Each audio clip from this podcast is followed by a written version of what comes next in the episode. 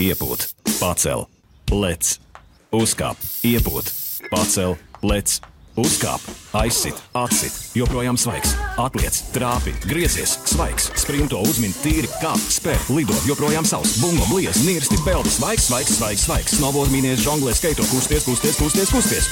Un joprojām svaigs.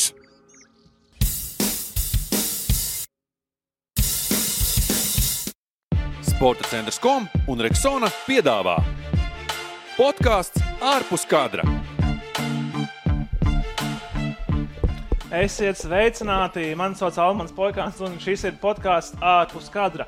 Šodien eh, nedaudz svinīga un īpaša epizode, jo šī, jo šī ir gada pēdējā epizode, un, un tajā mēs sadalīsim gada balvas 2020. Nu, nedaudz gan arī nenopietnās nominācijās.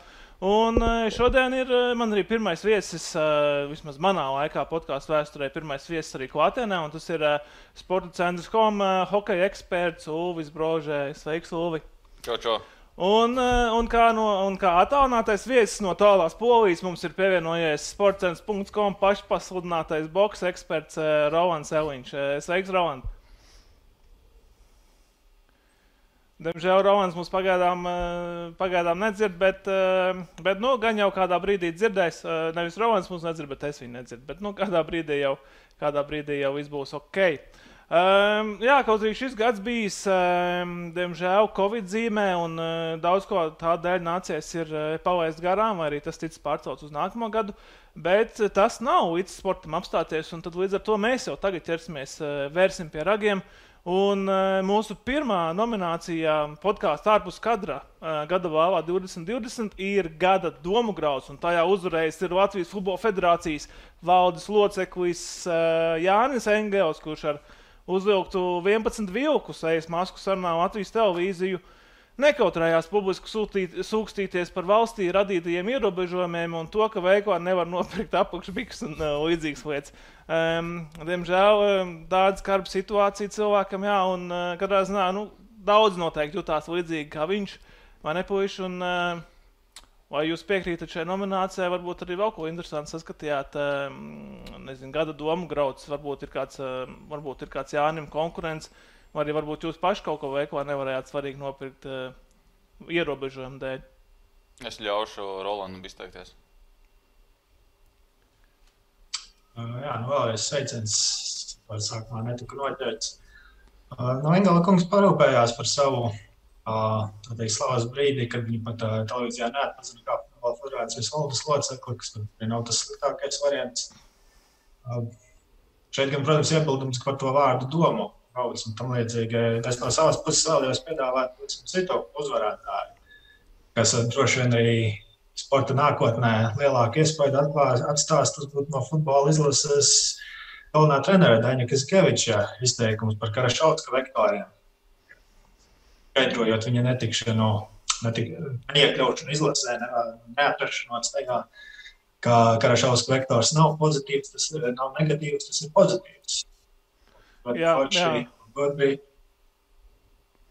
Bet, jā, jā, uh, es pieļauju, ka Karašauskam pašam lika tikai pats maidīt, un šobrīd tas būs viens no tiem vārdiem, ar ko Kazakevičs lai ko viņš arī paveiktu savā turpmākajā treniņa karjerā pie Latvijas izlases, viņam otrais vārds būs vektors. Viņš to pats ir parūpējies par sevi. Tā kā, ja to nosaucat tieši par domu graudu, tad šis man vairāk atbilst.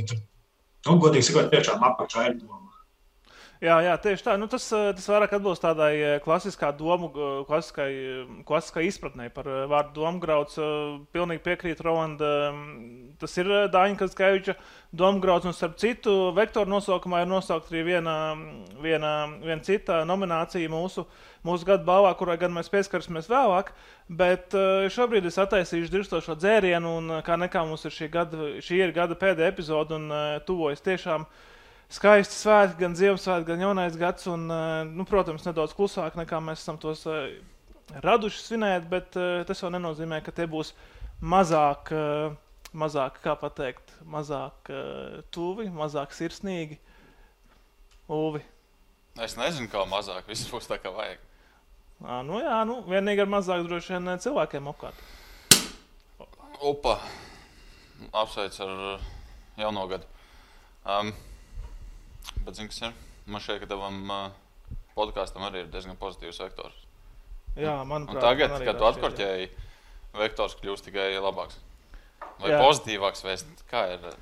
Pozi pozitīvs vektors vai arī augšupejošs vektors, manuprāt, tāda, tāds arī ir. Jā, vienkārši es atceros to, ka tajā mm, starp futbola cilvēkiem Twitterī bija uh, diskusija, ko es domāju, ka es nekad neredzēšu par to, kāds tad vektors īstenībā drīz būtu. Kā rakstīts matemātikas grāmatā. Kā- kāda ir tavs secinājums pēc Es eh, vairs neatceros, jo zin, tās, eh, es atceros tikpat daudz, cik no uh, matemātikas stundām. Tas, tas ir principā neko. 2 plus 2 un 2 reizes 2. Viss. Ā, Nu jā, nu tur eh, vārds un piespēles saskaitīt kopā droši vien. Nu, jā, nu tik cik hokeja tur, eh, lai gan nu, Rīgas dīnāmo tie cipari nav pārāk lieli, tā kā nav arī grūti. Tā jau ir. Jā. Par tieminējies par Twitter, un eh, par Twitter tieši turpinot, eh, nākamā nominācija mums ir eh, gada tvīts. Un, tur savukārt vienbalsīgi vismaz sports centrs redakcijas ietvaros ir eh, kāds pārsteigums sportscentrs.com galvenais redaktors Jānis Celmiņš, kurš arī, starp citu, arī runājot par Rīgas nāmo, nekautrējās pazoboties par, par komandas veikumu. Un, nu jā, acīm redzot, Rīgas nāmo tiešām ir gudra komanda. Man nav ko piebilst. Vienkārši šis ir tas tvīts, kad tu izlasi. Un tev vienmēr ir, nu, nevis vienmēr, bet šādos gadījumos tev galvā ir tas, ka nu, šo varētu pirmkārt ielikt kaut kādās dainās, otrkārt, kāpēc man tas neienāca galvā, un treškārt, zinām, man šeit šis ir eh, celmiņa Twitter augstākais punkts. kā- Jā, nu katrā ziņā Jānis, eh, Jānis pats nekautrējās arī man personiski rakstīt, un varbūt lepoties ar savu, ar eh, savu veikumu sociālajā vidē, jo viņš teica, ka viņš bija arī ielicis šo ierakstu arī savā Facebook, Facebookā, un nu, tur arī cilvēki, kas to daudz dalījušies. Katrā ziņā ar šo ierakstu viņš bija ļoti lepns un, un, un lepojās. Rolanda, kā tev? Tavuprāt, eh, mūsu priekšniekam ir sanācis uh, labs domāts. Nu, arī atgriežamies pie pirmās jau nominācijas, bet nu, šis jau arī tāds bija jāpiedomā, vai ne? Tāds, eh, tāds nedaudz, um, kā, kā teikt, aizmirst vārdu. Nu, tāds, uh, nu, jā, nu, piedomāts pēc vīta. Labi pastrādājis mums redaktors. Jā, skaidrs, ka tas bija tā teikt, noslīpēts, teiksim, tā, gadu gaitā ar pieredzi. Uh, Ilgi domājot. pēc Iespējas. Uh, ilgi domājot, un līdz tam nonākot. Tā kā, kā, kā nu publiski kaut ko sliktu par redaktoru teikt, teikt to izteiksies. Nē, nē, nu, mums jau tikai labi vārdi par viņu ir. Viņš jau mums ir uh, īstais un Tikai vienīgais. labi, kas- tikai labi. Jā, Še, ja es varu pieminēt pie, pie gada tvīta. uh, Rolands es tūlīt kādu iecerējis- no saviem. Ko tu esi ietvītojis? Mēs ar savu piedāvājumu. Nu, davai, davai. Jā, Nu, es, klausamies. labi- savu es nepiedāvāšu. Tas, tas paliek celmiņa ziņā. Taču, kāds, manuprāt, bija pilnīgi pārliecinošs gada tvīts saistībā ar Latvijas sportu, kāds bija nesportistis veiktais. Tas bija Svetlana Žigājevas tvīts, kur eh, viņa opa! kopā ar uh, Juriju, Juriju atdarināja uh, Timu jaunā pārā darbības. Kas, manuprāt, popularitātes, vēriena un iziešanas mainstream ziņā, vai piedodams galvenais redaktors, manuprāt, bija pārliecinoši pirmais. Un, jā, varbūt arī to izdomu vajadzēja. Dinamo tomēr jau zaudēja gadu no gada, nu, tā teikt, joku var noslīpēt līdz. Bet, uh, Jā, nu, es nav atceros- nekas jauns ar zaudējumu viņiem. Es tur, cauri. tur tā teikt. Es skatos Rolandu Twitterī. Piedod, Rolandu, tu neuzvarēji. Sorry. Bet, bet uh, nu, jā, nu, zin kā. Par tevi. Uh, Sorry, sorry Roland, kas tev pārtrauc, bet, um, bet nu, par uh, Jāņa Tīmas un uh, nu, Tīmu ģimenes jau tagad tā varētu teikt. un Viņš ir gājis ģimenes tvītu kopīgo runājot. Nu, tas jau arī sasniedz, zin kā, ne tikai sporta, vien sporta sabiedrība, bet tādas plašākas, plas, plašākas masas. Zin, nu, vai cilvēki, vairāk cilvēku runāja par to nekā tikai sporta aprindās. Nu, sporta sociālais burbulis, kā to varētu, tā varētu droši nosaukt. Jā. Nu, labi, ja, ja kungiem vairs nekas nav piebilstams, tad jau mēs diezgan ātrā tempā varam um, doties pie mūsu trešās, uh, trešās nominācijas. Un, uh, un tas ir, uh, mums bija Twitter, tagad ir Facebook. Tas, šī nominācija ir uh, gada Facebook ieraksts. Un, uh, Tur mēs vēlētos atzīmēt uh, Latvijas Hokeja Federācijas ģenerālsekretāru Viesturu Kozjau cīņu pret infektologu. Nu, ne cīņu, bet uh, Bet, bet iebildumus pret um, infektīvo Uga Dumpas, dum, Uga Dumpja iz, um, izteikumiem, ka redz, uh, hokejs uh, no pārējiem sporta veidiem saistībā ar Covid-19 izplatīšanos ir uh, visbīstamākais. Kā, un tad, uh, nu, Vēstures, protams, atbild parādā nepuika, tā kā viņš ir hokeja cilvēks. Un tad redz, viņš saprot ne tikai no paša sporta diezgan daudz, bet, uh, bet arī no tā, kā izplatās vīruss uh, tieši hokeja vidē. Un, uh, Katrā ziņā, nu, pēc viņa ierakstiem tu varēji spriest, ka, diemžēl, dumpja, dumpja izteikumi net, netika diezgan nopietni ņemti, ņemti vērā, diemžēl. Es domāju, Rolandam ir kas sakāms. Es jūtu. Man patīk, kā Uvs vienmēr pār, pārformulē Rolandam. Tādas nērtās tēmas. Caur, caur, caur mani, zin kā.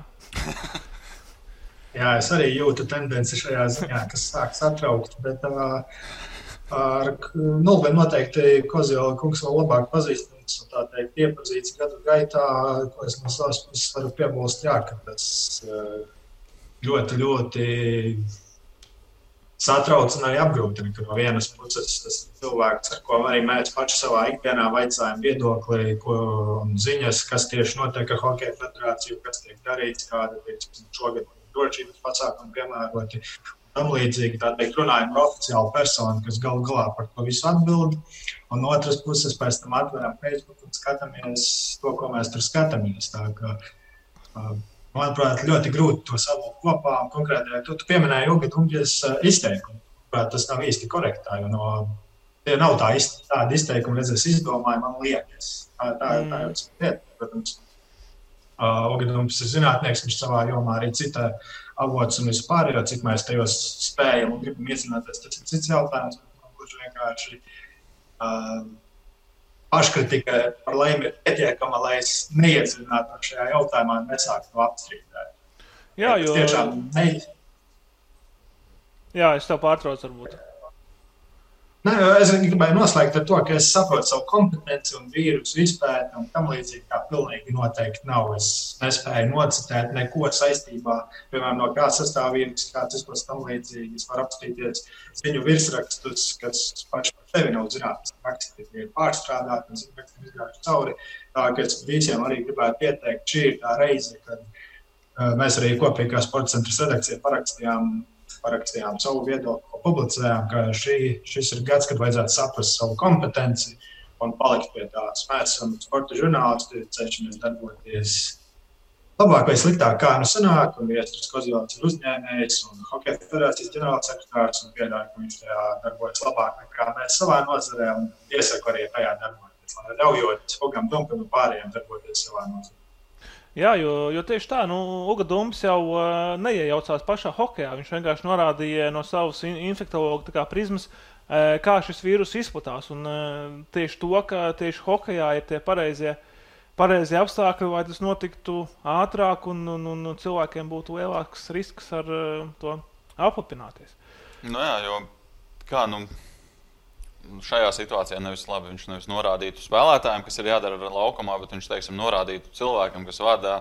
Nu, principā vada Hokeja federācija, kā teiksim, piesaistīt uh, sponsors, kā izvēlēties mm -hmm. treneru vispār. Nu, tas taču arī nu, mēs to neuztvērtu nopietni, būsim reāli. Plus arī tas, ka mēs kaut kādā ziņā aizmirstam par to, ka mums ir īstenībā pat sportisti diezgan privileģēti šobrīd, jo, teiksim, paskatāmies uz um, Ziemeļameriku. NHL Kanādas komandas spēlēs vienā divīzijā, tāpēc, ka tu nedrīkst ieceļot Kanādā, lai kas tu būtu. Tu nedrīkst ieceļot bez karantīnas, nu, pašizolācijas šajā gadījumā. Latvijā jau tāda noteikuma nav. Visi var braukāt, tev tikai ir nepieciešams analīzes, negatīvs un viss. Un tur, tur nekāda izņēmuma netiek izdarīta. Mums ir izdarīts īstenībā viss, ko varētu profesionālajiem sportam. Jo būsim reāli no amatieru sporta šajā situācijā, kas ir pasaulē. Nu, nu, tas izklausīsies varbūt kādam aizskaroši, bet tas nav šobrīd svarīgi. Nu, pacietīsies un spēlēs vēlāk, kad viss būs kārtībā. Nu. Jā, jā, jā, tieši tā. Um, tikko nedaudz piemirsu vienu domu, ko es gribēju arī pielikt klāt Uvja, Uvja sakāmiem. Nu, varbūt eh, kādā brīdī atcerēšos, varbūt arī nē, bet, bet runājot tieši par amatieru sportu, jā, ir pienācis laiks nākamajai nominācijai, kas ir gada akcija. Un eh, šeit, protams, mēs nedaudz tādā Šai gada akcijai pieejama ar ironiju, un eh, šī gada akcija ir uh, gribu sportot, hashtag eh, gribu sportot, uh, ko diezgan daudz sociālajā vidē internetā izplatīja ar šo hashtag savus uh, savus kā, nu, kā var, tvītus, Facebook ierakstus, un diezgan daudzi kā, bija arī pret šiem valdības ierobežojumiem, sakot, ka, redz, ka redz, viņiem neļauj, neļauj sportot un atņem sportošanas brīvību. Bet, nu, jāsaka, nu, kā, nu, at, piemēram, Latvijā rudens bija līdz pat novembra beigām diezgan silts. Tu ārā varēji darīt, darīt daudz ko. Nu, protams, te uzreiz iebildīs slidotāji, ka viņiem nebija hauzes, bet nu, tas savukārt jau, man liekas, ir kā treneru uzdevums. Nu, bišķiņ, pa, pamaini to treniņu plānu, lai puikas vairāk patrenējas ārā, tur pie fiziskās sagatavotības prast, pastrādā, nevis uzreiz bļaut, kā līdz ko parādās ierobežojumi, uzreiz bļaut, kā, nu, zin kā, nu, valdība mums aizved sportot ar šiem ierobežojumiem. Nu, tā jau nav. Ja, ja kurš, kurš gribēja, varēja doties brīvi ārā un sportot. Un saku, rudens bija diezgan silts. Un, teiksim, arī es pat noskrēju diezgan daudz krosiņus pa oktobru un novembri, kas uh, nav īpaši rakstīgi šajā gada laikā. Palielījies. Ja? Jā, nedaudz. Jā, nu šajā situācijā es, es pat nezinu īstenībā, ko piebilst. Nu, tā, tā ir, var pastrādāt pie fiziskās, nu, taču pēc tam labi tas process aizkavēsies, bet nav jau tā, ka Latvijā viņš tikai aizkavēsies. Nu, nav tā, ka visās pasaules valstīs drīkst rekur amatieru hokeistu trenēties, spēlēt vispārējo Latvijā. Aizliedz visu, un tā jau tā nenotiek. Mums ir ierobežojumi tādi paši kā visur citur pasaulē. Mm. Nu, un, nu, vai nu es, es nezinu, ko šajā situācijā piebilst. Kaut kādu hashtag, nezinu, gribu iepirkties. Tagad būtu kas Gribu ieteikties. jā. Vai tur gribu nadziņus, vai kas tur bija aktuāls pēdējā laikā? Uh, nu, manikīrs, manikīrs bija aktuāls, tad, kad uh, atļāva frizieriem darboties, bet manikīram neatļāva, kur projām uh, tu to distanci kaut kādu manikīrā tu vari ievērot. Zini, kāda pacients tikai rociņa. Nu, jā, ja tev ir rīčs, tā kā porziņš, tad vispār nekāda problēma. Jā, divi ar pus metri.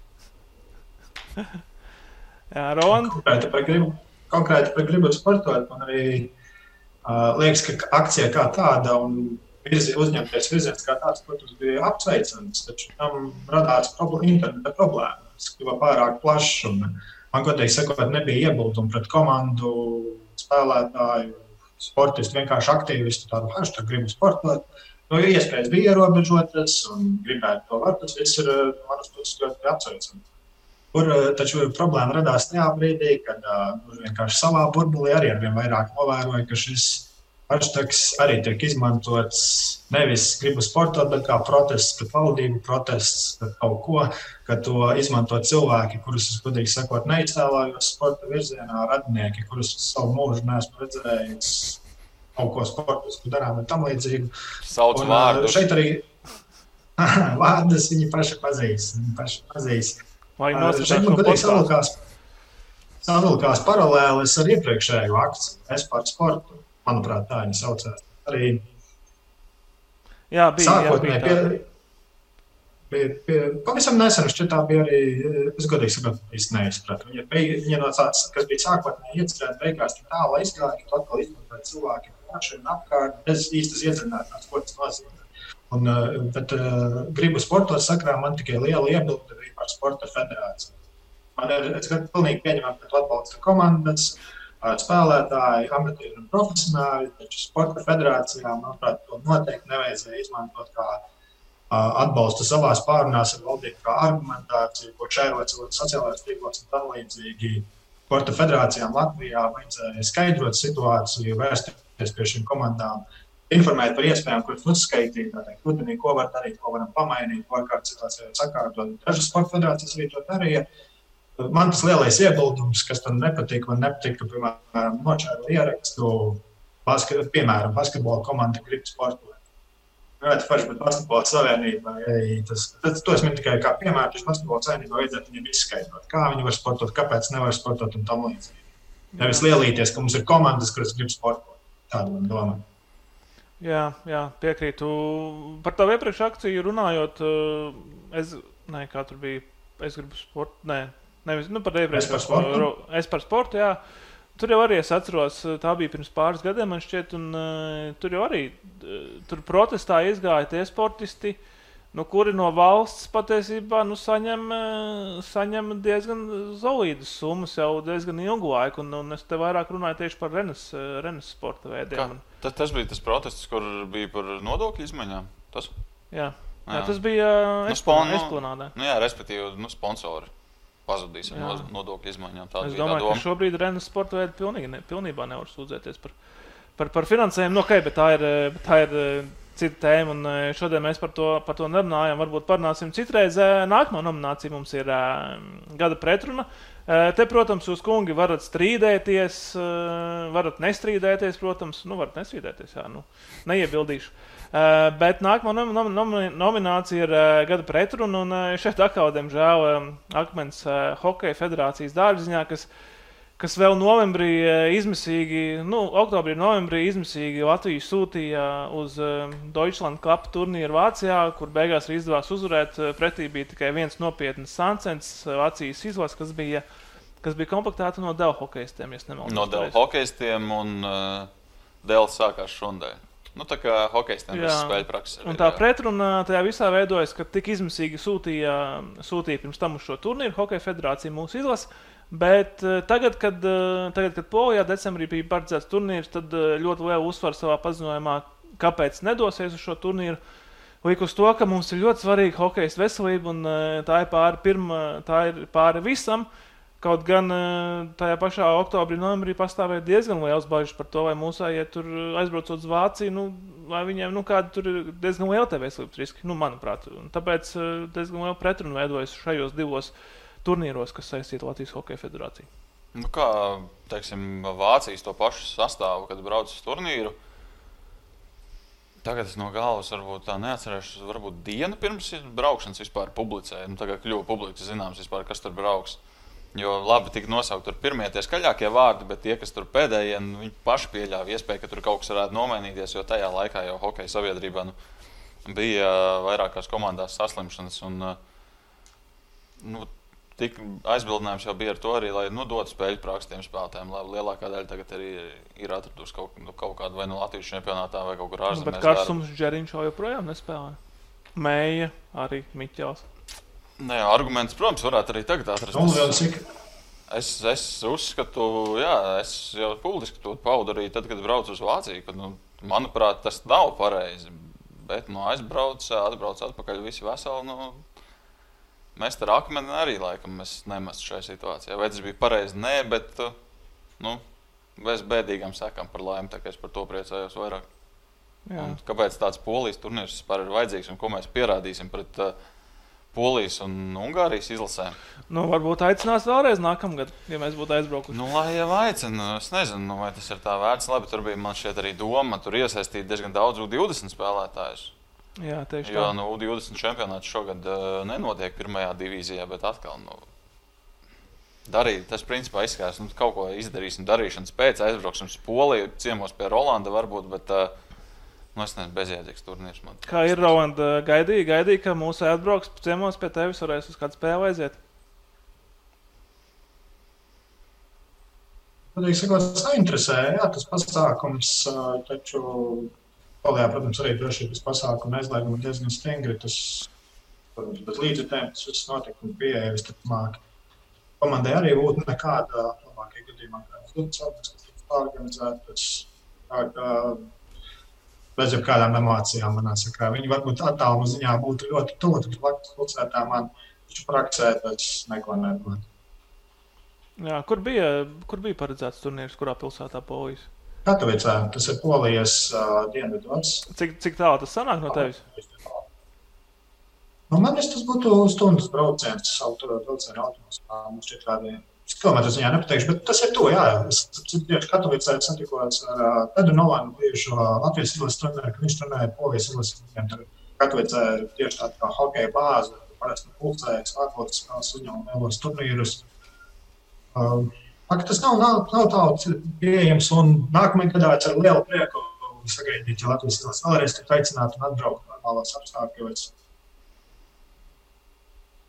Jā, jā. To, nu, cik tā liela pretruna es arī, godīgi sakot, neietu. To pretrunu es īsti varbūt arī nenorādītu, jo Nu, kā mēs izrunājam, Hokeja federācija šobrīd vada viens cilvēks, kurš noteikti labāk pakomentēt, cik viņam kādam ir jāatskaitās, un cik viņš vienpersonīgi var pieņemt lēmumus un tam līdzīgi. Taču man šeit lielākā problēma ir tieši tā, kādiem argumentiem tiek balstīta braukšana uz Vācijas, teiksim, piemēram, Vācijas turnīru. Tas ir notiek spēļu praksē, ka riski ir izvērtēti, ka tiek ievērots šis un tas, ka tāds ir noderīgi prestiži. tajā pašā laikā mums ir zināms privātais viedoklis no Hokeja federācijas vadītāja, kurš rada jautājumus, vai šie riski tiešām ir izvērtēti, vai arī tas aitas savā ziņā protests. Es gribu aizbraukt, tas neko man netraucē. Paruši to noorganizēt, man ir ēka. Tur tēmā tai pašā, bet man lielākā pretruna būtu tieši motīvi aizbraukt uz šo pārbaudas spēles turnīru. Un Ovis noteikti arī var labāk var pateikt, cik pat tiešām tādos darba meklējumos, tādas divas, spēle, trīs spēles Vācijā, kad kādu var ieinteresēt. Kuru, piemēram, pēc karstuma, kuru klubu karsums tēt interesēta divas un trīs reizes vairāk, vai tas šobrīd ņemt sastāvā, tos, ka paspēlē Latvijas trīs spēles novembrī. Nu, es neteiktu, ka tas kaut ko ietekmē. Es domāju, drīz, nu, vismaz paši viņi pēc tam teica uh, intervijās par to, ka nu, tas iedod kaut kādu motivāciju, ka tu vari uzspēlēt, un tev nav tikai jātrenējas ar tiem pašiem čaļiem. Bet par Vācijas turnīru man šķiet arī. Nu, Kaut kā nekur arī neizskanēja tā skaļi un publiski tas, ka no nu, vienas vai pat divu roku pirkstiem tu nesaskaitīsi tos spēlētājus, kurus vai nu nepalaida klubi, vai nu kuri pašā teicās braukt uz Vāciju. Mm. Tādi spēlētāji arī bija, kuri nu, uzskatīja, ka tas ir viņiem pilnīgi bezjēdzīgi. Viņiem to nevajag. Es vienkārši labāk nezinu, patrenēšos, atpūt, atpūtīšos vai kaut ko, kaut ko citu padarīšu. Nezinu, ārzemēs spēlēju. Mm. Tā kā, nu, viedokļi dal, dalījās arī hokeja vidū, un arī starp tiem, kas aizbrauca, arī bija tādi, kas nu, bija dzirdams, ka viņi tā kā domā, vai vispār braukt. Bet nu, beigās jau aizbrauca visi. Tagad tikai padomāja, bet nu, acīm redzot, nepārdomāja. Jā, jā. Nu, jā, in, interesanti tēma, interesanti tēma šiem laikiem. Uh, nu, kungi, virzamies, uh, virzamies pie, pie nominācijas gada drāmas. Un, uh, un šeit jūs, protams, arī varat, uh, varat iebilst. Uh, ļoti labi pieņemu jūsu iebildumus, un tad mēs varam izdiskutēt, vai ir taisnība vai nav. Bet gada drāmā, kas izsauc arī plašāku rezonanci sabiedrībā, līdzīgi kā varbūt jau pieminētajā Žigāja un Tīmas tēmā. Uh, Uh, bija Rebeka Koha, uh, par kuru viedokli, par kuras uh, pāriešanu islāmā un sportiskas karjeras beigšanu viedokli izteica ļoti daudz sabiedrības grupu, un uh, ne tikai sporta aprindas. Um, katrā ziņā, nu, manuprāt, uh, šis temats bija ļoti karsts. Um, tas, manuprāt, bija, tā laikam bija, tas bija vasaras vidus, laikam augusts, jo no augusta viņi arī vairs nav uh, Latvijas Olimpiskās vienības sastāvā. Tā kā, nu jā, nu, gada drāma. Jā, nē, piekrītat, nepiekrītat. Es, drīzāk piekrītu. Atvainojiet, Olvi, kādam. Es tev gribēju novirzīt šo. Es tev šoreiz izdomāju nepārvirzīšanu. Tu tāpat sāc runāt pieredums. Ja? Diemžēl tu pats tendenci uzsāki. Tā nu, teikt, davai. samierinies ar sekām. Es nepiekritīšu vārdam drāma. Tas skaidrs, ka bija liela visam pārējiem aprakstam, ko tu pieminēji, Elmanta taisnība, bet vai tā ir drāma būtu, tad, ja būtu konkrēts pretspēks. Un šajā reizē man liekas, uh, gan treneri, gan, teiksim, Vācijāšanas uh, vadītājs, no kura puses mēs pat gaidījām kādu tiešām drāmu, tas, manuprāt, diezgan publiski pieņemami un, tā teikt, publiskajā ziņā aizgāja pieņemami un klusi, tā teikt, Rebeka izdarīja savu izvēli un novēlu viņam veiksmi. Es drīzāk teiktu, tas tāds gada notikums. Gada notikums Latvijas sportā drīzāk. Jo drāma, nu, es nezinu, var paraksturot, kur, kur tieši šī drāma radās. Uh, nu, vairāk, nu, es vairāk skatījos tādā, tādā aspektā, ka gada drāma uh, bija nu, vairāk tajā ziņā, cik daudz plašu diskusiju tas izraisīja sabiedrības vidū. Nevis, uh, nevis varbūt pašas Rebekas nostājā, jo tas jau skaidrs, ka ka viņa, viņai šis lēmums bija skaidrs un uh, pašu vis, visiem tiem apkārtējiem cilvēkiem izskaidrots, un, uh, un gan jau arī viņi visu to pieņēma. Um, es vienkārši vairāk to skatījos tādā, tādā prizmā, ka nu, cik liels rezonants un diskusijas tas viss, tas viss iz, iz, izsaucas kā Latvijas sabiedrībā, noteikti arī svarcošanā, lai gan skaidrs, ka nu, tā ir Rebekas dzīve, un neviens nevar, neviens nevar nosodīt, kā, nosodīt viņas, viņas izvēles, un ar to viss ir, viss ir kārtībā. Nu, es, uh Man ir jā, divi punkti. Pirmais, tas nu, jā, ir katra personīgā darīšana, un katrs pieņem savus lēmumus savā dzīvē un dzīvo pēc tiem. Tur viss, manuprāt, viss ir kārtībā. Otrais lēmums, atkal man šeit diezgan vērtīga diskusija, kas man šeit arī tā tika pacelta par to, kas notiek, ja tu esi, tu esi bijis Olimpiskās vienības sastāvā, valsts ir finansējusi tavu gatavošanos. Un, principā, Nu, tagad sanāk mazāk, labi, tajā brīdī tas bija gads, pieņemsim, pirms Olimpiskajām spēlēm, pirms eh, četri gadus, un tagad sanāk pieci gadus periodā svarīgākā starta, tu beidz karjeru. un valsts ir tevi ieguldījusi naudu. Kas tādos gadījumos notiek? Un, cik es saprotu, tas nav nekur atrunāts īsti. Un, tā, tā būtu, manuprāt, diezgan vērtīga diskusija par to. Nu, tur droši vien stāsta vairāk par to, ka Omas kā vienam jau viņai sedza kaut kādus treniņu izdevumus un uh, nometnes līdz, līdz viņa izstājās noteikti. Pēc tam viņa gan jau vairs, vairs pēc tam kā, nu, šos izdevumus neizmantoja. Nu, jā, bet jebkurā gadījumā tev, tev ir sēkta izdevuma ar mērķi, ka tu jā, nu, gatavojies no ar mērķi jā, par sasniegumiem. Mm. Un to sasniegumu nevis nav tāpēc, ka tu slikti nosportēji, bet nav tāpēc, nostartēji, bet tāpēc, ka tu vienkārši nestartēji, tu izvēlējies nestartēt. Man, manuprāt, tā ir diskusija, kas, nu, kuru būtu vērts vismaz padiskutēt par to, kam būtu jānotiek tādos Jā. gadījumos. Nu, to varbūt, šo, to varbūt uh, mēs varētu likt uh, droši vien gada diskusijas uh, nominācijā vairāk gan jau. Par drāmām runājot, um, ar Rolandu es arī jau pirms tam iepriekš sazinājos, runājot par podkāstu tēmām. Un, tad arī Rolands ieteica, ka varētu paskatīties, nu, padomāt arī par šajā nominācijā gada drāmu, parunāt arī par pasaules čempionātu hokeja, kas nākamgad plānots Latvijā un Baltkrievijā vēl joprojām. Nav jau arī, protams, drāma starp Dukuru un bobslēgiem. Un, nu, katrā ziņā drāmas šogad, šogad īsti nav trūcis arī Valmēras futbola klubā.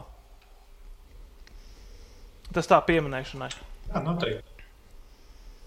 Valmēra, starp citu, ļoti klusi ar šo padarstu galā, manuprāt, tādā ziņā, ka kluba vadība diezgan konstanti vienkārši izvairās par to runāt, kas diemžēl mūsu nozarei, bet izrādās efektīva taktika.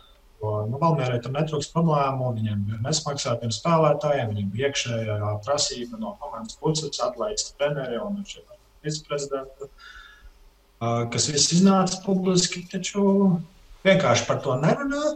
Uz tā teikt, lūgumiem pēc komentāriem komentāru nav. Es aizmugurē tiek nokārtots, ar spēlētājiem tiek sarunāts. Tā, tā, es pieļauju, ka tā drāma patiešām bija visinteresantākā Latvijas gada sportā, taču viņa uz āru īsti neiznāca. Arī iznāca tā, jau nedaudz noklutināt. Ir, ir vairāki spēlētāji, kuriem joprojām ir neapmierināti spēlētāji, kuriem ļoti šķīvi skatās tajā virzienā. Un uh, varbūt arī ne, ne tiešos vārdos, bet nu, arī tiešos vārdos daži to saka. Bet, uh, tas nav tāds, uh, kā tu saki, plašāk sabiedrībā izgājis. Cilvēkiem, kur interesē Latvijas futbolu, kuriem tie par to zina, jā, plašāk, es domāju, tas nav īsti tā pasniegts Tam ir savs iemesls, noteikti pie kluba nostāja šajā darbā. Jā, Uvi, kaut kas piebilstams vai virzamies tālāk?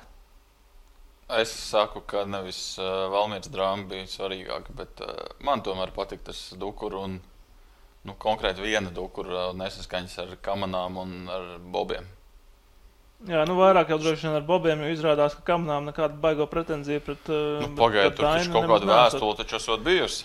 Vēstule, kurā nekādas dižas preten, nu, pretenzija vēstule, bet cik es saprotu, es pats to vēstuli neesmu, diemžēl, lasījis, bet nekādas dižās pretenzijas pret uh, Dainu Dukuru, Dukura, Dainu Dukuru darbību nemaz nesot bijušas. Vismaz, uh, ja salīdzinām ar Bobslē vēstuli, vēstuli, kur esot bijis, tas viss krietni jaudīgāk aprakstīts. Bet, nu, cik es saprotu, šobrīd jau, šobrīd jau tas viss nedaudz mierīgākos toņos notiek, un tad varbūt uh, pamazām šī tēma arī pieklusīs.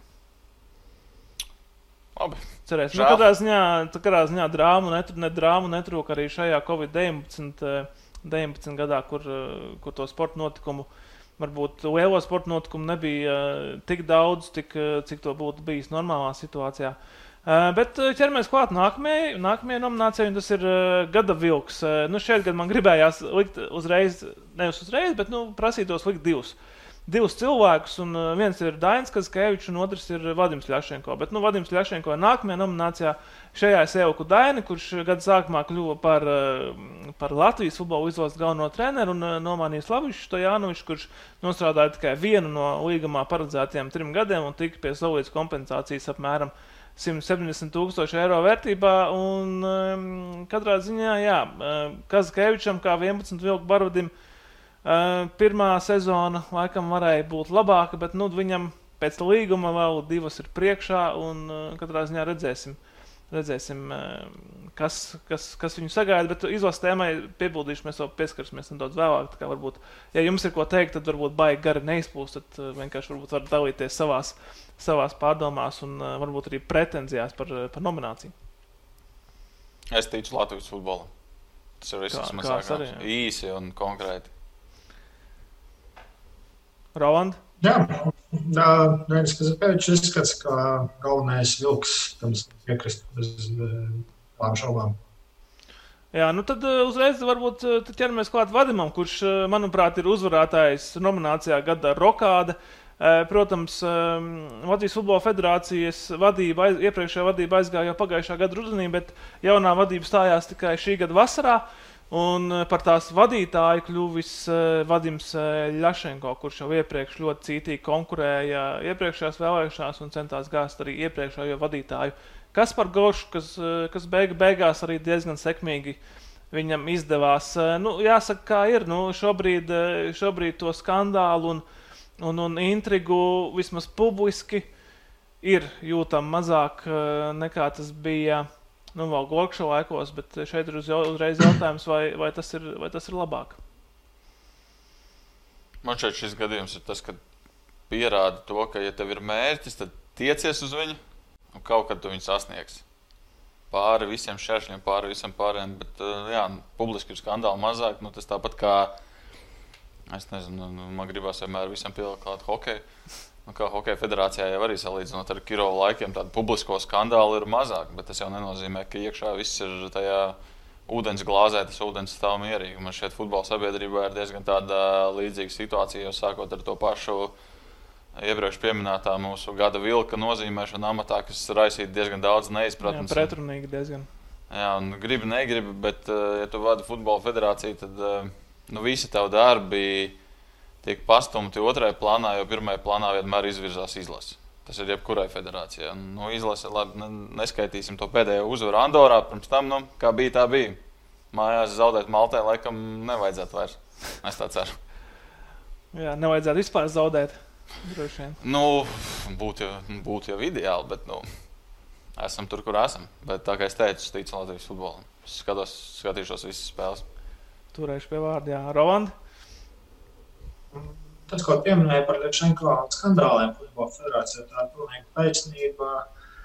Taču nevar būt gluži tieši paveikt to nepaveikt darbu ziņā, bet tādēļ, ka Lečenko ir mācis publisku kritiķu. Vai gandrīz pat vispār nav Gorčam, bija joprojām ir gluži vienkārši cilvēcīgi konflikti un uh, vienkārši cilvēcīga nepatika, uh, kas daudz pret viņu iestājās. Un uh, pret Lečenko gluži vienkārši īsti kaut kas paceļ šo balsi.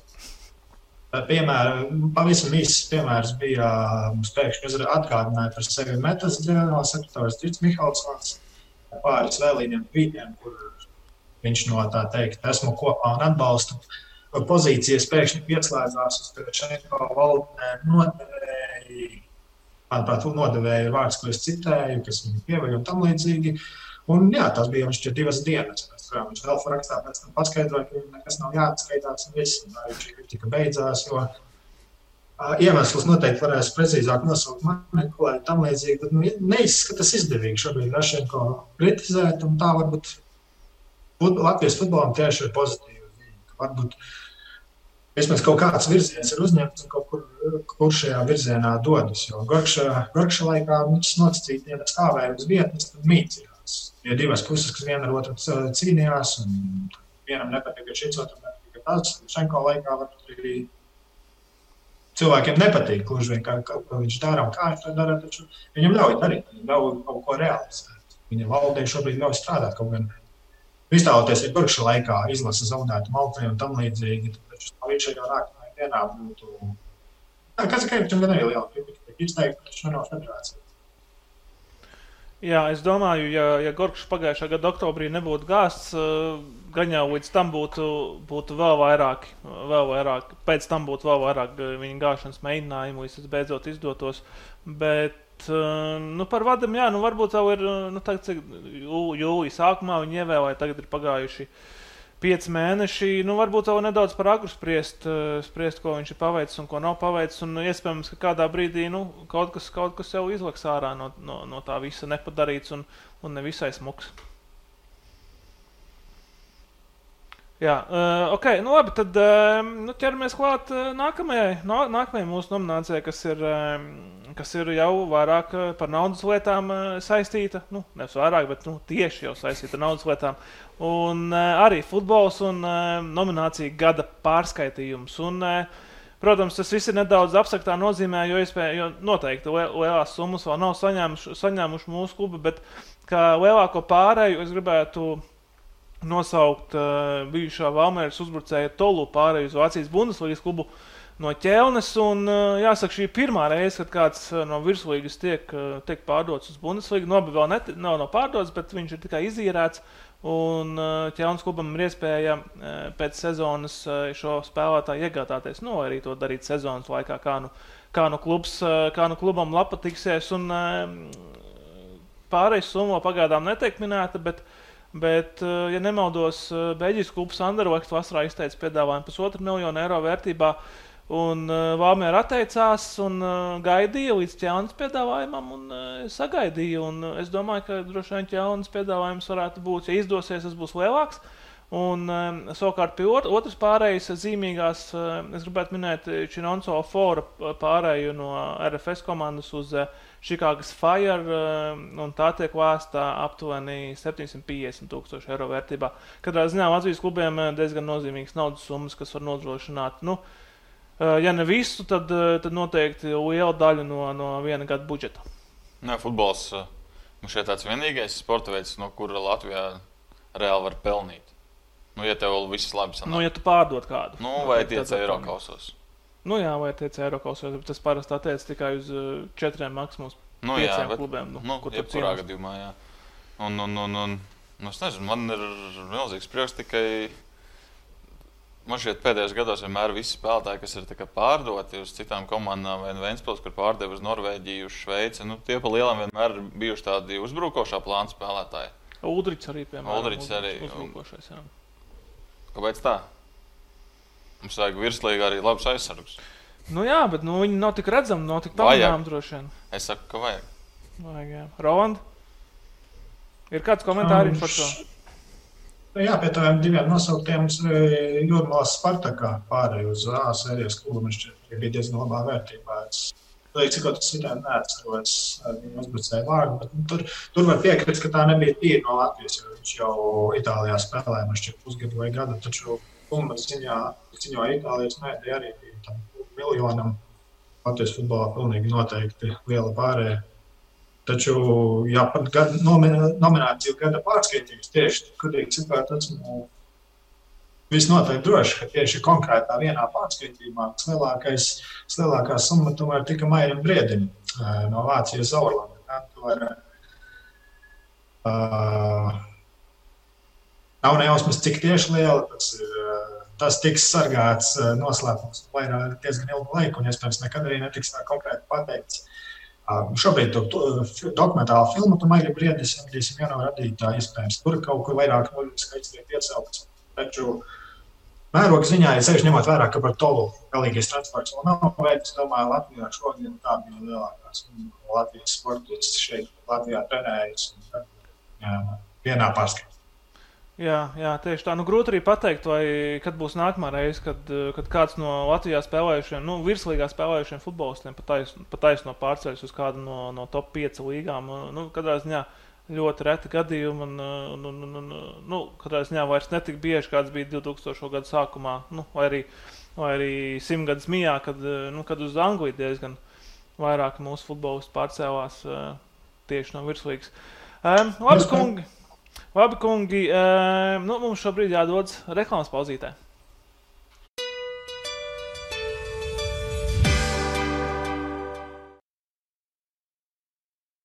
Iepūt, pacel, lec, uzkāp, iepūt, pacel, lec, Uzkāp, aizsit, atsit, joprojām svaigs, atliec, trāpi, griezies, svaigs, sprinto uzmini tīri, kā spēr, lido, joprojām savs, bungo, bliez, nirsti, peldi, svaigs, svaigs, svaigs, svaigs, snowboard mīnies, žonglē, skaito, kusties, kusties, kusties, kusties, un joprojām svaigs.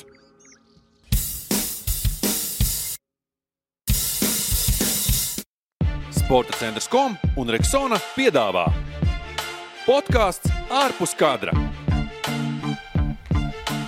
labs bītiņš. Uh, Podkāsts ārpus kadra sadarbība ar Rexona ir atpakaļ. Un, uh, pirms reklāmas pauzītes mēs runājām par naudu, un mēs arī turpinām runāt par naudu. Nākamā nominācija ir gada naudas žūksnis. Un, manuprāt, diezgan vienbalsīgi šeit varētu ielikt, šeit var ielikt šajā nominācijā. Uh, Latvijas basketbola uzbrucēja Dāvidu Bertānu, kurš nu, nesen rudenī parakstīja jaunu piecu gadu līgumu ar eh, NBA klubu Washington Wizards. Un, uh, kopējā līguma summa ir 80 miljoni dolāru, kas viņu padara par, par otro, otro ienesīgāko, ja tā varētu teikt, eh, latviešu sportistu vēsturē. Es domāju, porziņu. Es domāju, ne tikai sportistu, bet cilvēku. Ne? Nu, Nē, esmu sekojis līdz Latvijas mil miljonāru nu, sarakstam, labi, bet, labi, bet nu, varbūt tur arī vēl lielāka cipari grozās. Ir doma ideja, droši vien kaut kādi jā, tehnoloģiju uzņēmumi, kaut kas tam līdzīgs. Jā. Bet, nu, jebkurā gadījumā, jā, Dārzs Bērtāns, viņam ir otrs lielākais līgums basketbolistam. Un hokeja arī bija otrs lielākais līgums pēc dolāriem vidēji sezonā Elvis Meržļikanam. Jā, Elvis arī tika pie, pie laba kāposta. Šo, gadu, šo nomināciju vispār es tik, tikko iedomājos, varējām nosaukt par gadu kāpostu. Diezgan labi izklausītos, man liekas. Tīnam apakaļ. Bet jā, nu. Droši vien Rolandam būs vairāk ko teikt. Viņš vairāk skaties NBA, ir, bet uh, Dāvs man šeit ir atradis tādu, es nezinu, vai to var nosaukt par nišu, bet tādu lietu, kurā viņš ļoti izceļas. Tas atmaksājās, kā mēs redzam. Nu jā, jo trī, mēs trīspakniekus tagad NBA ir modē. Rolanda, tavs komentārs, mēs gaidām tavu mm. viedokli. Jā, nu, protams, milzīgi apsveikumu dāvim, ka viss sakārtots un nominēts uzvarētājs. Viņš ir pārliecinoši pelnīts. Uh, viņam noteikti kārtīgu prēmiju saviem aģentiem izmaksāt. Viņš ir pateicīgs par apstākļiem, vismaz nosacīti. Kā arī to, ka Covid pagaidām tik spēcīgi vēl nav atsaucies uz NBA industriju, un cer, ka to sakārtos. Tas, starp citu, uh, var tos miljonus ietekmēt. Miljonu viņa visi NBA līgumi pieskaņot arī kolektīviem līgumam, kas paredz konkrēti peļņas sadalījumu ka, ja līgai kopumā ienākumi pamatīgi kritīsies, kas jau pagājušajā sezonā kritās, un tur saprast, kā norisināsies šī sezona, tad kurš vienkārši var proporcionāli mazināt arī Latvijas spēlētāju līgumus.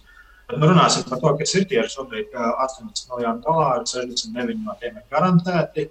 Proti, ja šodien Vizards uznāk prāta aptumsums un viņi pārtrauc atlaiž dāvi, mēs tā gribam un viss, tad viņam tik un tā pienāk 69 miljoni dolāru.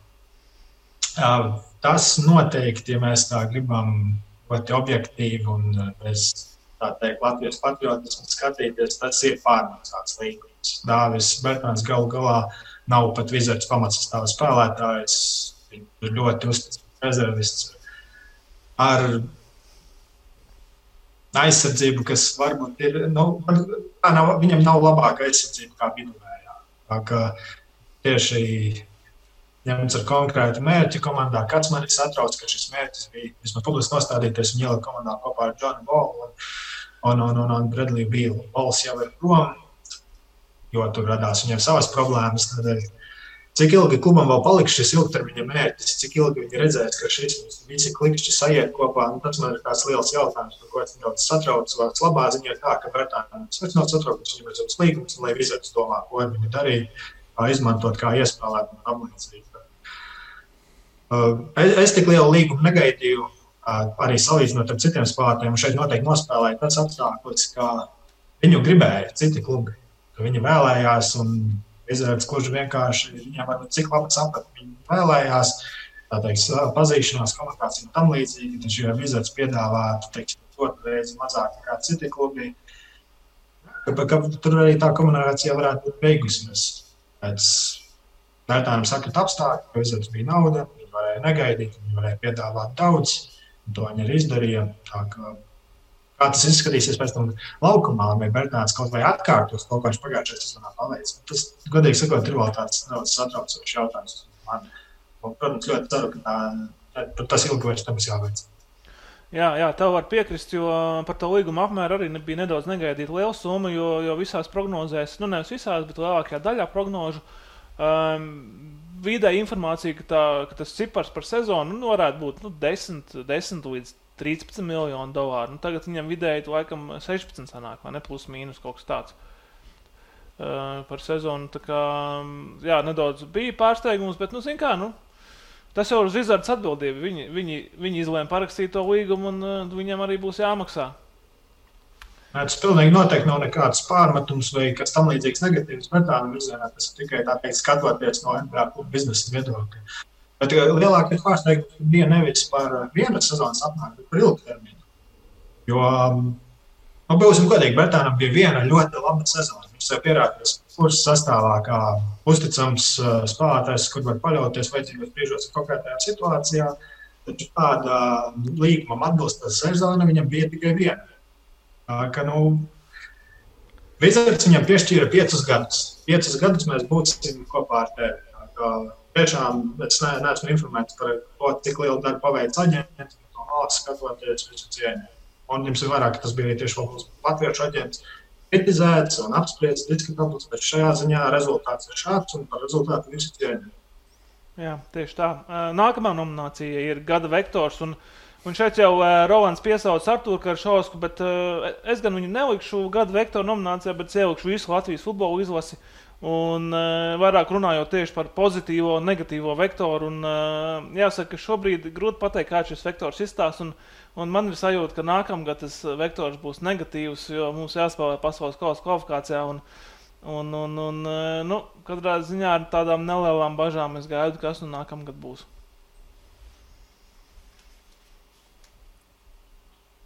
Kazakēvičam arī šajā ziņā nedaudz ir paveicies, ka viņš tika pat aicināts salīdzināts ar uh, Slavičas iepriekšējā ciklu. Un, uh, tas bija ļoti, ļoti bēdīgs. Patiešām nevis uh, spēlēt prastarītēm, bet pret spēcīgām Eiropas vidusmēra izlasēm viņš labi atcerās. 0,5, 0,3, 0,3, nu lielas sagrāvis, vārtu statistika tāda, ka bail skatīties. Kazakēvičam, godīgi sakot, ir iespējas tikai uz augšu. Nācijas ciklā, jā, iespējas netika izmantotas, pastrīčiem tika nospēlēts lāji, taču, nu, tu jau pats pateici, tu nekā no Latvijas izlases kausa kvalifikācijā negaidi. Ja visā, pat ja tiks zaudēts visās spēlēs, tas būs apmēram nu, normāli, diemžēl. Tā kā. Latvijas izlasē ir tikai iespējas pozitīvi. Jā, tā būs. Nu, Ulas jau ir eh, piedraudējis, ka viņš skatīsies visas spēles nākamā nākam gadu un arī noteikti pārbaudas spēles. Un, uh, cerēsim, ka, ka vismaz Uvis varēs dot kādu pozitīvo vektoru šai komandai. Nu, bet es, es pat nemaloju. Es tiešām skatījos pilnīgi visas spēles. Skatīšos, un, nu, protams, citreiz tas ir diezgan grūti. Nāks aizmigt spēles laikā, bet tas ir tikai citreiz. Un man šķiet, šī jau kurā izlase pēc kārtas bija, ka mēs nevis skatījāmies tā, lai viņš būtu pateicīgi pretinieki, bet nu, iedodiet mums zvaigznes, lai vasarā varēs pirmie skatīties, vai kad ir rudenī spēles. Nu, ja varēs iet skatīties, lai ir uz ko paskatīties. Nu, es, tomēr man, manas lūkšanas tika saklausītas mazliet. Es tur redzēšu savus Liverpools spēlētājus, ja vēl teorētiski divus laikam. Nu, teorētiski, ja viens no viņiem neaizies pavasarī prom. Tā kā vismaz kaut kas. Jā, vismaz, jā. Nu, uh, vismaz uh, kaut ko šādu un tad mums iedod arī Rīgas dīnāmo, kas ir uh, nominācijā Gada zāģētāja. Un, uh, diemžēl, viņi mums iedod diezgan daudz zāģus uh, pēdējā laikā. Un, uh, bija arī 14 zaudējumu sērija, kas gan uh, nav antirekords uh, vai ne? Ulvi? Cik jums ir laiks? Runāt par šo tēmu, jo aiziet. Tas nu, nav antirekords. Pārāk daudz nav, bet uh, neaizraujies. Atkārtots antirekords, tas bija 14. Pirms cik diviem, trim gadiem. Nu, tur arī tehniskie zāģi bija iekšā. Jā, jā divi, divi tehniskie, 12 uh, pašu zāģi, pašu spēkiem nopelnīti.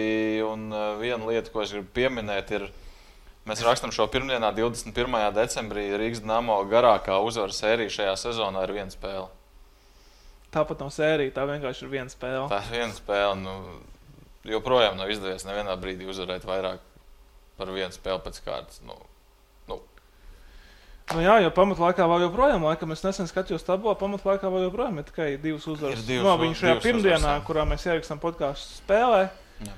Uh, ja uzvar, tad būs trīs pamatlaikā šo sezonu. Ja zaudē, tad joprojām arī podkāstu pārraidīšanas laikā būs tikai divi panākumi. Jā, tāda. Uh sezonas sākumā man šeit publicēja KL tādu interesantu grafiku, kur bija uzvarām bagātākie vārdsargi KL vēsturē. Tur bija tas, ka 150 slieksni bija izdevies, 150 uzvaras slieksni bija izdevies pārkāpt pāris vārdsargiem tikai, tur pat blakus bija Proskuriekovs un Gaļīmovs. kur ir Rīgas nāmavās, ar viņiem tur nezinu, kāds piecas uzvaras pietrūka. Neviens tā arī joprojām nav ticis. Tā kā es gaidu to, nu, kur jau kaut gadījumā es to nesagaidīju. Viņš jau uz brīvām kājām, nu, varbūt Gaļīmaus sasniegs to 150 uzvaru. Varbūt. Nu, redzēsim, redzēsim. Uh, labi, uh, nākamā nominācijā būs uh, gada atriebība. Un, uh, šeit es gribētu uzsvērt Elviju Zlikina uh, atriepšanos saviem kritiķiem, jo, jo Nacionālās hokeja līnijas debijas sezonu viņš pagājušās nu, pagājušajā sezonā sāka jā, ar desmit zaudējumiem pēc kārtas.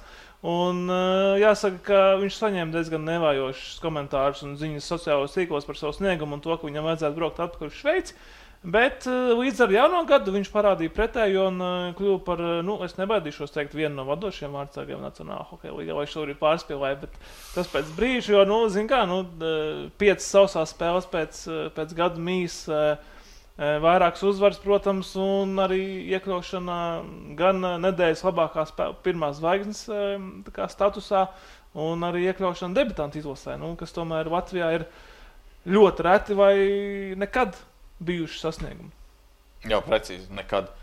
Um, viena lieta man šķiet, ko varbūt daudzi varbūt pat neatcerās, bet man kaut kā spilgti ir palicis atmiņā, ka to pirmo uzvaru viņš izcīnīja tieši tad, kad Latvijā jau bija iestājies cits gads. Viņš. Jā, nu, viņam tas jau skaitījās pagājušajā gadā. Jā, bet mums tas neskaitījās. Mēs, mēs dalām pēc Latvijas laika nominācijas. Un, uh, nu jā, nu viņš šobrīd ir 4 miljoni. Tas ir apmaksātākais Kolumbus vārdsargs. Kolumbusai tagad nu, vasarā būs paplašināšanās drafts, tur viņš nav jāaizsargā. Kā, nu, viņš var palikt Kolumbusā, paskatīsimies, kas tur notiks. Jo interesants lietas var būt. Bet, uh, jā, man šeit vienmēr ir bijis pēc rakstura tāds spītnieks. Jā, jā, tieši tā.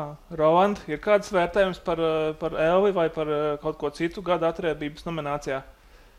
Kā jau Ulas labi pateica, ka pēc rakstura ļoti noderīgi, ka šāda speciāli piemeklēta kritika ir kaut kāda izteikumi, kas tas dažas sportus ļoti spēcīgi var nomotivēt. Tad parādīt, kas tam līdzīgi. Es gan nu, arī esmu to Latvijas medijos diezgan bieži redzējis, ka tiek piecelts, ka smagā kritika par bezlikuma zaudējumiem. Šeit es gribu arī atgādināt, ka kritika pati par sevi nav nekāda slikta lieta. Tā, tā pāriet par uh, naidā, lielā skepsē un tam līdzīgi. Kritika par to, ka mēs likuma zaudējām pagājušā gada beigās, nu, tāda bija. Bija zaudējumi, spēle negāja un tam līdzīgi. To, protams, sportists var izmantot kā degvielu sev. Kāds viņam neuzskata, kāds viņam netic tam līdzīgi. Taču Jā, piekritīšu nominācijai, kā gada atriebība. Tas, vai viņš šo atriebību teikt, pats piemeklēja, ka viņam vajag kādu materiālu, tas ir cits jautājums. Pieļauju, ka pašam sociālajās tīklos, kā to izjust, protams, katrs no katra individuāli, bet Es, es neizjūtu teiksim, tik traki, kā salīdzinot kā, teiksim, Britu futbola klubiem pēc zaudējumiem. Tie, zaudē divas spēles, un uzreiz visi pieprasa galvas nost. Tas, kas šobrīd notiek ar Londonas arsenālu, viņiem varētu atriebības sanākt. Bet, bet jā, Alvim visu cieņu un atriebību vai nē, bet viņš paveica tādu milzīgu izrādi.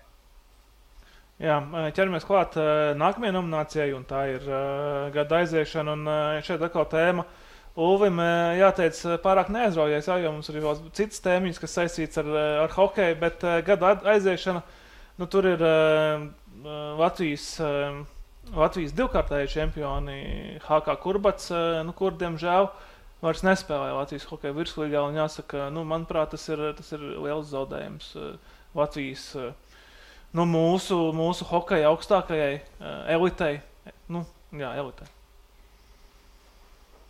Es to piekritīšu. Un, uh, Es savā ziņā piekrītu arī kurbata pozīcijai, jo man arī tas pavasara lēmums, kas, nu, kurā viss tas sākumā tika balstīts, uh, kāpēc viņi aizgāja prom uh, par to, ka Olimpam tika piešķirta tā pirmā vieta. Nu, es arī tam lēmumam pilnīgi nepiekrītu. Nu, kāpēc bija jāpiešķir? Nu, baumas ir dzirdētas visādas kāpēc tas tika izdarīts. Bet, nu, kāpēc vispār bija jādala kaut kādas vietas šajā situācijā, ja komandām nav vienāds aizdīto spēļu skaits? Man tas šķiet greizi. Es šajā situācijā es nostājos kurbada pusē. Es saprotu, vai tas bija pārāk drastisks solis droši vien, bet nu, tāda ir dzīve. Katrs, katrs iziet tam grūtībām cauri, kā viņš uzskata par pareizu. Un, nu, žēl, ka kurbada šogad nav čempionāts, ir spēcīgs, vēl viena spēcīga komanda būtu tikai tikai plus, ņemot vērā vēl to, ka nu, var piesaistīt tiešām labus latviešu hokeju šogad. Jā, nu, gan jau Karsumam tur atrastos vieta, gan jau ne, ja būtu komanda. Vieta viņam vienmēr Bet, atrastos, bet jā, nav runas par kur būtu atgriešanos. Nē, es neko dzirdēju pats. Nu, ejot prom, jau bija tas, ka nav jau teikts, ka viņi pazudīs uz visu laiku no Latvijas hokeja. Viņi tikko Viņi halu nav, tomēr viņi jau nav uzbūvēja. pazuduši, viņam jau jā, Jā. jauniešu komandas spēlē. Tieši tā, nu, Hala tikko arī ir uzbūvēta. Nu, nebija, neteica, ka nekad nespēlēsim. Bija tas, ka nu, nespēlēsim šo sezonu un tālāk skatīsimies. Nu, paskatīsimies, ko tā nākotnē mums nesīs. Nu, es gribētu, lai Kurbats atgrieztos, jo nu, Latvijas hokejam viņi uzstāda labu latiņu ne tikai laukumā, bet arī tajā, ko viņi dara ārpus laukuma. Tas tomēr Latvijas čempionātam, manuprāt, viņi ir pārāki. Daži, dažādos rādītājos. Tā Kā, nu, man būtu tikai prieks, ja viņi atgrieztos. Mhm. Uh, nominācijā uh, par atgriešanos runājot, nominācija gada atgriešanās mums ir. Un tur ir uh, Latvijas hokeja pazudušais dēls, ir atgriezies Latvijā, un uh, Pēters Skudra uh, vasarā kļuva par Rīgas nama galveno treneru. Un, Un, un, nu, jāsaka, nu, forši, forši, ka viņš ir atpakaļ un atpakaļ Latvijas hokeja, bet, nu, jāsaka, komanda, komanda diezko nepārliecina viņa vadībā. Un, uh, iespējams, arī pats Pēters nebija reiķinājies ar tik sarežģītiem apstākļiem. Es pat nezinu, ko vēl varētu šeit pateikt, kas jau nav pateikts. Nu, jā, vīruss visu sačakarēja, bet nu, mēs redzam arī pēc tam, nu, īsti nekas viņiem nesanāk. Tā kā vārds ir laiž iekšā visu, ko varētu ielaist, uzbrucēji nemat iekšā, ko varētu iemest. Un 14 zaudējumi pēc kārtas. Un garākā uzvaras sērija viena spēle. Nu, šeit statistika pasaka pilnīgi visu. Jā, Roland. Rolands tomēr Tas no polijas. Viņš jau skatās Dienāmo katru spēli, cik es dzirdēju. Jā, nē, es šeit tikai inter- interesi pēc tā cilvēka pavaicāt. Spūdam var sanākt arī gada aiziešana. Varbūt ka nākamā gada sākumā, vai tas ir šobrīd pilnīgi nesvarīgs tā teikt, vai tu iztēlojies tādu variantu. Nu, Skudram jau tā nebūtu pirmā aiziešana no Latvijas hokeja. Es vienkārši cik uz 20 gadiem viņš tur bija pazudis. Bet, uh, nu, Rīgas nāmo īpaši nekad nesteidzās ar treneru atlaišanu, kas savā situācijās ir bijis labi, un citās situācijās atkal nē. Nu, Nu, tagad jau vairs nav jēga atlaist. Tas Nē, tagad- skaidrs. Tagad es godīgi pateikšu, ko es jau iepriekš teicu. Nu, tagad nekam nav vairs jēga. Nu, iespēlējiet uh, sastāvu nākamajam gadam, mainiet trenerus. Nezinu, tas jau šobrīd tiešām dodiet spēlēt jauniem. Dodiet spēlēt Latvijas izlases kandidātiem. Viss, tas ir viss, ko var prasīt no Dienāmo. Nu, kāda starpība tur pēdējā vai pirmspēdējā? Nu, tā lielajā bildē. Nu. Nu, es nezinu, man te kaut kas, tev kaut kas izmainās no tā, vai Rīgas nāma ir pēdējā vai priekšpēdējā. Nu, un pilnīgi nekas nemainās. Bet es nesen runāju ar uh, Girtu Ankapānu. Uh, kā, nē, nu, tas ir labi. Nu, viņš arī teica, ka, nu, tad, kad komanda arī tur viņa vadībā vienu sezonu ņēmās par tām uh, galīgo, galīgajām pēdējām vietām, nu, tad jau viņš arī vienmēr komandai lika, ka nāk, nu, ka nākamajā dienā to mērķi nu, nepalikt pēdējiem visu laiku. Nu, tas Nu. uzstādījums. Nu, Jā, bet nu, jautājums, cik liela no tā ir Nē, es vien, jēga. Protams, tiem, kas uh, spēlē, tiem, kas trenē, no viņiem ir jāstāda mērķi. Nu, laukumā jau neviens neiet, nu, būsim reāli. Nu, nav jau tā, ka viņi iet zaudēt, viņi iet uzvarēt tikai nu, nesanāk. Nu. Nu, Bet vienkārši no Nesanāk, malas skatoties uh, faniem vai sekotājiem vai cilvēkiem, kuriem interesē vienkārši hokejs. Nu, nu šobrīd mums šeit tas izskatās vienkārši smieklīgi. Jā, labi, vienas sezonas griezumā, labi, nepaliksim pēdējai. Jā, ja tu uz to mērķē jau nezinu, četros no pēdējiem pieciem gadiem, nu, tad nu, tas no malas izskatās dīvaini. Nu, stādiet mērķus, domājiet par nākotni. Viss. Jā, nu, cerams, cerams Svētais Jūras klausās šo, šo podkāstu. Es, protams, runāju, runāju par, par, par sev pazīstamo jūru. Um, nākamā nominācija, kas uh, zināmā mērā skar arī geogrāfiski um, mūsu mm, korespondentu Polijā, Rolandu Deliņu. Uh, Tā ir uh, gada brigāde un uh, Latvijas volejbola izlase. uh, Nodrošināja šogad pirmo reizi kopš 95. gada nodrošināja iespēju spēlēt uh, Eiropas čempionāta fināla turnīrā, kas nākamgad notiks Polijā, un uh, arī Igaunijā, Somijā un Čehijā. Un, uh, katrā ziņā diezgan zīmīgs panākums. Uh, Roland, vai ne? Nu, man jau šķiet, ka laikam, ka Polijā tur mēs uh, mūsējos nesagaidīsim, bet droši vien gan jau brauks uz uh, tepat uz Igauniju spēlēt uh, fināla turnīrā vai, vai Somijā. Um, Nav uz tā arī īsti jautājumu, bet, uh, jā, protams, volejbola izlasē liels panākums un fināla turnīrs. Un, ja tu piesauc tieši manu mītnes zemi, tad polijā volejbols ir ļoti lielā cieņā. un Tas noteikti radīs arī teiksim, savstarpējā spēle būtu ļoti liels notikums. Es tikai uz to ceru un gaidu. Es gribu atgādināt, ka handbola izlase arī spēlēja Eiropas čempionāta fināla turnīrā šogad. Jā, nu, šī gada sākumā. Nu, um... Nē, es tā, es tā papētīju. Nē, es vienkārši par to, ka es papētīju, nu, kā handbolisti jau tika, to mēs atceramies, tāpēc, ka paplašināja. Volejbolisti jau tika parastajā formātā. Nu, jā, bet handbolistiem arī bija jāizcīna tiesības spēlēt uh, jā, nu, fināla turnīrā. Latvija 11. gadā tika tāpēc, ka paplašināja fināla turnīru. Jo viņi jau neizcīnīja ceļu. Ceļ, nu, Latvijas basketbola izlase 11. gadā. Viņi jau spēlēja tur, tāpēc, ka viņi ka paplašināja, jo viņi jau ceļzīmi neizcīnīja uz fināla turnīru. Tad balsojam par paplašināšanu. Visur. visur, visur, jā. Visur. Uh, nu, uh, patiesībā, nu, volejbols, uh, volejbols varbūt uh, Polijā ir populārs sporta veids, bet uh, ļoti tuvs sporta veids uh, Rolandam Eliņam ir boks un uh, mūsu nominācija gada dūris. Uh, nu, kā, uh, galvenā, galvenā tā svarīgākā dūre, protams, pienāks eh, Mairim Briedim, kurš eh, izcīnīja vēsturisku panākumu un, un, un triumfēja pasaules boxe supersērijā. Un pie viena arī mm, atgriezās pasaules čempionu tronī, šoreiz gan Startautiskās boxe federācijas eh, versijā, bet nu, katrā ziņā panākums iespaidīgs un jāstāsta, kādi būs, kādi būs nākamie mēra soļi vai ne, Rolanda? Uh, jā, protams, visus mums ļoti interesē cik nojaušams noprotams, un tā būs kāda nedaudz mazāka mēroga smagsloja cīņa. Cerams, iesildoties supersērijas sākumā, tad priekšsakām viņiem izdosies veiksmīgi norganizēt eh, arī to smagsloju divīziju. Tur ir vairāk jautājumi no vienas, otras un trešās puses, tāpēc eh, tomēr Mairis neko nesteigsies.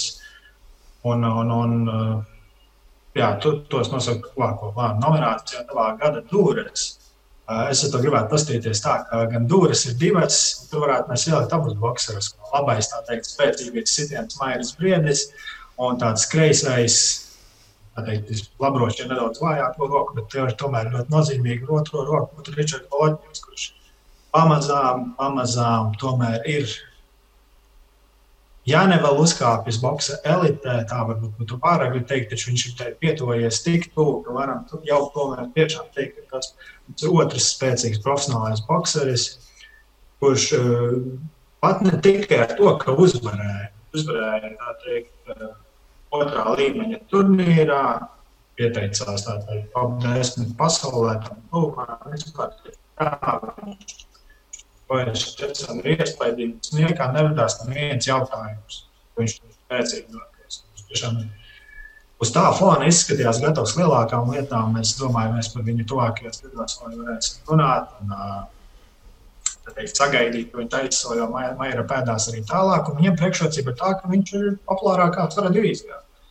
Maija panākumi tomēr paliek boksa tādā hardcore sekotāju vidū Latvijā, protams, bet uh, Viņš nav slavenība. Viņš nav teikt, pasaules boxā. Viņš viens no tiem bieži čempioniem, kas nesen bija nedaudz sarūktināts, ka bija man šķiet uh, top 20 labāko pasaules boxas, uh, boxeru sarakstā, teikt, no visām svara kategorijām. Un man bija sarūktinājums, ka Briedis tikai nav tajā iekļauts, viņš nav nocelts līdz tuvākajiem. Un tas varbūt nebūtu īsti objektīvs viņa prasmju un spēju atspoguļot, to, ka nu, ar viņu vēl tur īsti nerēķina daudz svara kategoriju, kur citas paņemt, kur piecelt, kurš vienkārši slavenāks vārds. Tāpēc es personīgi ļoti ceru, ka Maijas būs smagsvaros un kaut vai mēģinās vēlreiz izsākt. Supers arī tādā ziņā būtu ideāla iespēja. Nu, un ka Vācijam tajā ziņā ir iespēja izsākt, ka viņam šajā svara divīzijā ir zvaigznes. Tā teikt, pasaules viņš ir satikties. Nu, viņš pat arī intervijā ir piecelts, kā Nelo Alvaresa vārdu. Un, Nu, teiksim, godīgi, Latvijas boxera cīņa pret Alvaresu būtu sporta notikums pasaulē. Tas būtu kaut kas tiešām super, un tas ir ļoti tāls, ļoti grūti piepildāms, bet nu, realistisks mērķis. Mairam, lai to par tādu domātu, ir jāatcerās svarīga kategorija augstāk. Savā divīzijā viņš nevar teikt, paveikt vairs neko tik ļoti interesantu. Nedēļas nogalē bija viņa WBC čempiona cīņa, jo Ingu Makabu pret Duredu to nerādīja pilnīgi neviena Eiropas televīzija. Par to čempionu titulu, kas iepriekš pietēja Mairim, es domāju, tas arī var savā ziņā ļaut secināt, kur tas īsti kotējas pasaulē. Jā, jā, tieši tā. To var izsacināt. Uh, nu, to līdzīgi kā Latvijas, uh, katru Latvijas futbola izlases spēli, tu noteikti arī skaties katru māju brīvžu maču, vai ne? Es skatījos pat uh, šo Duru Dolas cīņu. Jā, redz, kā jā. Es noskatījos. Tā, nē, pilnīgi nopietni.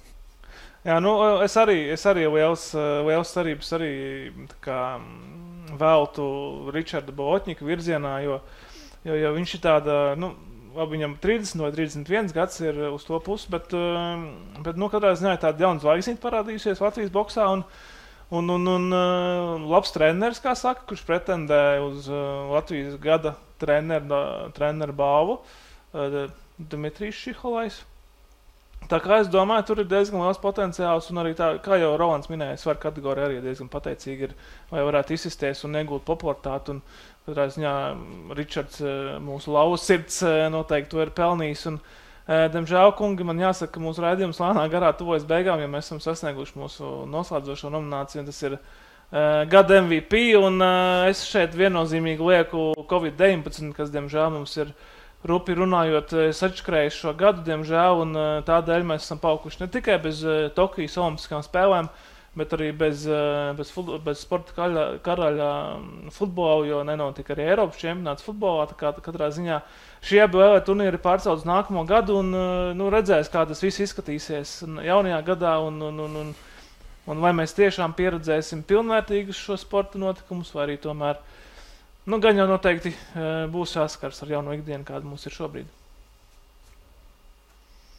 Grūti jau ko iebilst. Šogad tiešām noteikti ne pozitīvākais un labākais, taču vērtīgākais, jā, vērtīgākais spēlētājs šogad bija vīrus, kurš paspēlēja ļoti daudzās vietās un ļoti daudzos uh, organismos. Šeit tomēr mēs runājam par sportu un saskaramies konkrētiem sporta notikumiem, spēlēm, kas tika aizkavētas, kas netika aizkavētas. Uh, bet reizes arī atceroties, ka tās nav tikai ķeksītas sporta status, tas ir no vairāk vai mazāk, kā nu, kuram ir nopietnas draudzes veselībai, diskomforts un vispārējais arī ar bīstamām sekām. Tā kā vērtīgākais, jā, tas tiešām bija visvērtīgākais spēlētājs apkārt, ne tuvu, ne pozitīvi, protams. Jā, jā, tieši tā. Nu, nu, cerēsim, ka nu, šis 2020 eh, eh, pēc eh, dažām dienām jau būs cauri un sāksies uh, jauns gads un jauna dzīve, kā, kā daudziem sporta gribētājiem tas tā notiek.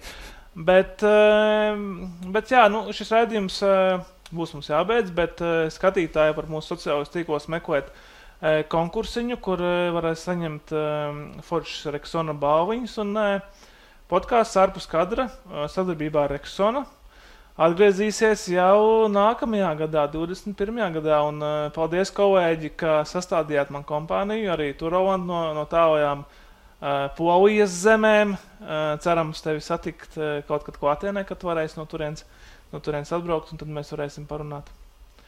Paldies, Ulvi, arī tev! Jā, Roland, gribēju kaut ko ieminēties?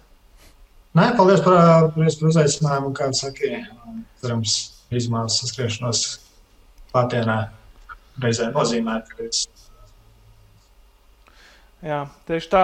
Labi, nu tad vēlēsim veiksmu Latvijas futbola izlasē, un tad, lai tev nav tik bēdīgs noskaņojums skatoties katru mūsu izlases spēli. Veiksmi ir jāvēl visiem Latvijā. Visiem, pilnīgi visiem. Jā, tieši tā. Laimīgi jauno gadu. Vislabāk!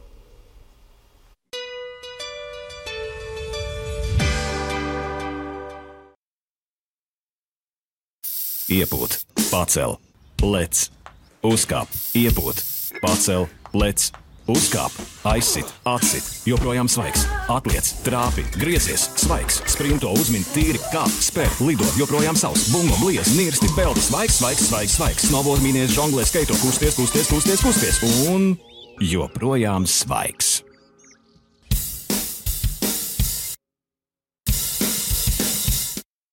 Sporta centrs kom un Reksona piedāvā podkāsts ārpus kadra.